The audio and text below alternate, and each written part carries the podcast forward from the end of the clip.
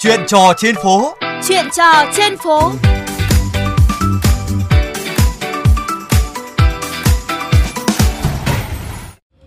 Thưa quý vị và các bạn, tuần vừa qua, Hà Nội và miền Bắc trải qua đợt rét kỷ lục trong 8 năm trở lại đây, khi nền nhiệt có lúc xuống dưới 10 độ C. Nhiều người dân đã tìm đến phương tiện công cộng như lựa chọn di chuyển số 1 vì sự an toàn và ấm áp. Không phải ngẫu nhiên mà nhiều cuộc hội ngộ bất ngờ giữa các đồng nghiệp cùng cơ quan công sở đã diễn ra ngay trên xe buýt hay tàu điện trên cao. Trong chuyên mục chuyện trò trên phố ngày hôm nay, mời các bạn cùng với Chu Đức trò chuyện với chị Đào Ngọc Lan,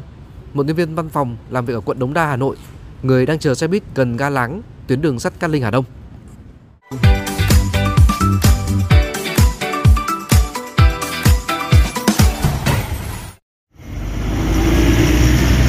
Chào chị ạ, có vẻ cũng giống như đa số mọi người. Ờ, lý do chị chọn đi xe buýt những ngày này phải chăng là để trốn rét ạ?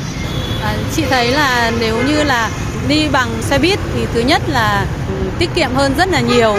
Ngay cả việc di chuyển bằng xe máy thì đi ờ, trong một cái thời tiết lạnh như thế này thì cái sức khỏe của mình không đảm bảo. Là bởi vì rất là nhiều quần áo rồi các cái phụ trợ đi kèm là một phụ nữ thì chị thấy là nếu như ở một cái độ tuổi uh, trung niên như chị vận hành bằng uh, xe máy ngoài cái việc trên đường nó có các cái cản trở À, về giao thông, khó khăn trong cái việc à, đi lại, rồi đường xá đông đúc, thì gió rét nhiều khi à, chân tay lóng ngóng thì có thể là dẫn tới va chạm. Và sáng sớm, nhiều khi vượt trên giường xuống, đôi khi về cơ thể nó chưa thể là thích nghi được với cái điều kiện thời tiết nó quá lạnh bên ngoài, có thể xảy ra cái tình trạng sốc nhiệt cảm lạnh khi mà lên xe buýt thì kể cả là ngủ gà ngủ gật thì chị thấy là vẫn an toàn hơn rất là nhiều khi vận hành xe máy mà quần áo rồi nhiều đồ đạc lỉnh kỉnh nó mất an toàn hoặc là thậm chí là có thể chiêu chiêu một tí nghe nhạc hay đọc sách ở trên xe nữa không ạ? À, đúng rồi ngoài cái việc là nghe nhạc à, đọc sách rồi đọc truyện là một người vẫn làm cái công việc thường ngày hành chính thì nhiều khi tra cứu về các cái thông tin các cái công việc của mình check Zalo, check uh, Viber và mail mà mình chưa đã kịp cập nhật trả lời rồi làm việc thì mình cũng có thể tranh thủ để để giải quyết ở trên xe. Thế cụ thể là chị đi từ đâu đến đâu ạ? Chị thử có thể chia chị sẻ thường lộ trình và cái chị thường là đi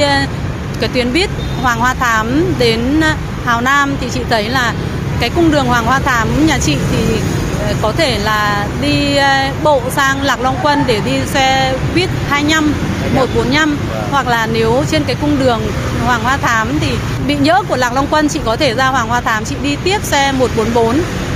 Ờ, hoặc là chị đi tuyến ờ, 90 để ra Cát Linh xong chị bắt một tuyến khác để chị đi thì chị cũng thấy rất là tiện lợi lộ trình ờ, của chị ờ, là một phụ nữ ngoài cái công việc thì đôi khi chị cũng có các cái cung đường để đưa đón con đi học thêm học chính và đi mua sắm. Cho nên là ờ, nói chung là các cung đường ở thủ đô chị đều trải nghiệm. Và ngay cả khi là giao thông tắc nghẽn thì chị thấy là dùng cái dịch vụ xe buýt vẫn rất là ổn là bởi vì có liên tuyến các xe để có thể là lựa chọn các cái cung đường mà gần nhất khi mà mình cài các cái tiện ích ờ, thông minh ở mà có thể tìm biết được dễ dàng.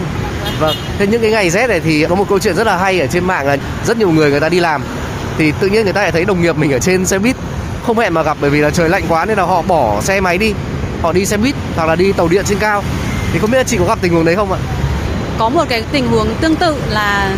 khi mà chị đi ra tuyến buýt thì chị ờ, có gặp đồng nghiệp của chị và Ờ, chị và đồng nghiệp chia sẻ với nhau cái cách để mà tìm biết được dễ dàng nhất là có thể là cài app nào để mà có thể đi được, tìm một cách ờ, nhanh nhất và dễ dàng nhất. Ờ, đôi khi là các đồng nghiệp hướng dẫn nhau như thế thì cũng là để cho hỗ trợ mình trong cuộc sống để di chuyển trên đường mà vừa là tiết kiệm mà lại an toàn nhất và ở trên xe buýt thì chị cũng thấy hiện nay là các bác tài và lái xe có cư xử rất là văn minh Vâng, à, có vẻ như chị là một tín đồ của xe buýt và không còn phụ thuộc vào xe cá nhân nữa phải không ạ? Nói chung chị rất là nhiều phương tiện, chị có thể đi Grab, đi taxi, đi Grab bike để có thể là thuận lợi trong công việc lúc nào mà thư thả thì chị có thể là đi xe buýt.